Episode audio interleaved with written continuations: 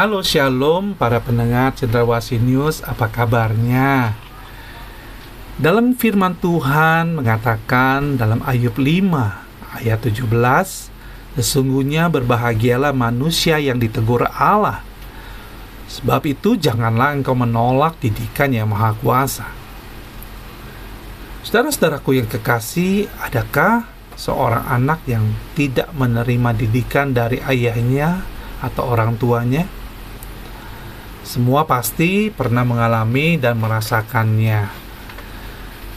Bahkan juga karena terlalu bandelnya, terkadang seorang anak sampai harus mengalami hajaran. Dan ketika orang tuanya menghajar dengan keras, apakah itu tanda bahwa mereka membenci dan tidak mengasihi anak tersebut? Dalam kitab Amsal 13 ayat 24 katakan siapa tidak menggunakan tongkat benci kepada anaknya. Tetapi siapa mengasihi anaknya, menghajar dia pada waktunya. Saudara-saudaraku, para pendengar Cendrawasih News, orang tua jasmani akan mendidik dan mengajar anaknya dengan tujuan untuk kebaikan si anak tersebut. Supaya mereka tidak menjadi anak yang nakal, tetapi menjadi anak yang patuh. Begitu juga dengan kita yang berstatus sebagai anak-anak Tuhan harus mau dan rela untuk dididik, ditegur, dihajar oleh Tuhan yang menjadi Bapa kita. Dalam kitab Ibrani 12 ayat 5 dan ke-6, Hai anakku, jangan anggap den enteng didikan Tuhan dan janganlah putus asa apabila engkau diperingatkannya. Karena Tuhan menghajar orang yang dikasihinya dan ia menyesah orang yang diakuinya sebagai anak. Namun, yang perlu kita pahami adalah kata hajaran ini bukanlah suatu pukulan yang didasari oleh perasaan marah atau benci, tetapi mengandung sebuah arti ini adalah tindakan disiplin yang akan membawa kita kepada kedewasaan.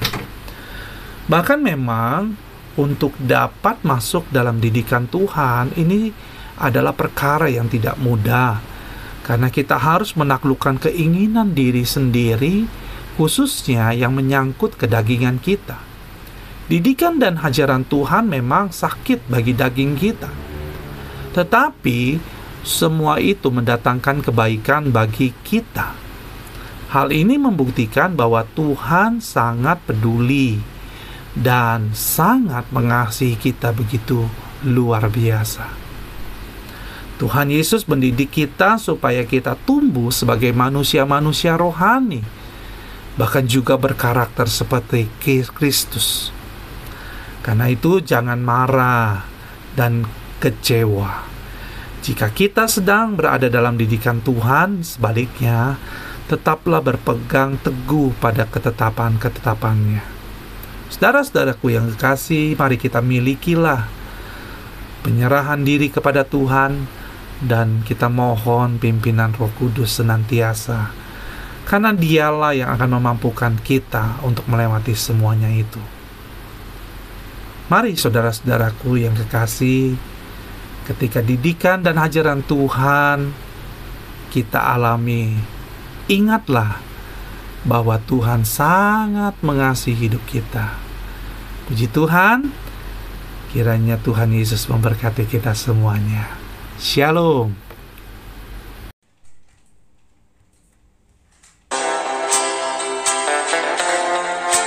Sampai jumpa esok hari. Kiranya damai sejahtera dari Allah Bapa, kecintaan dan kasih karunia Tuhan kita Yesus Kristus, persekutuan serta penghiburan Roh Kudus menyertai kita sekalian mulai hari ini sampai Maranatha Tuhan Yesus datang. Amin.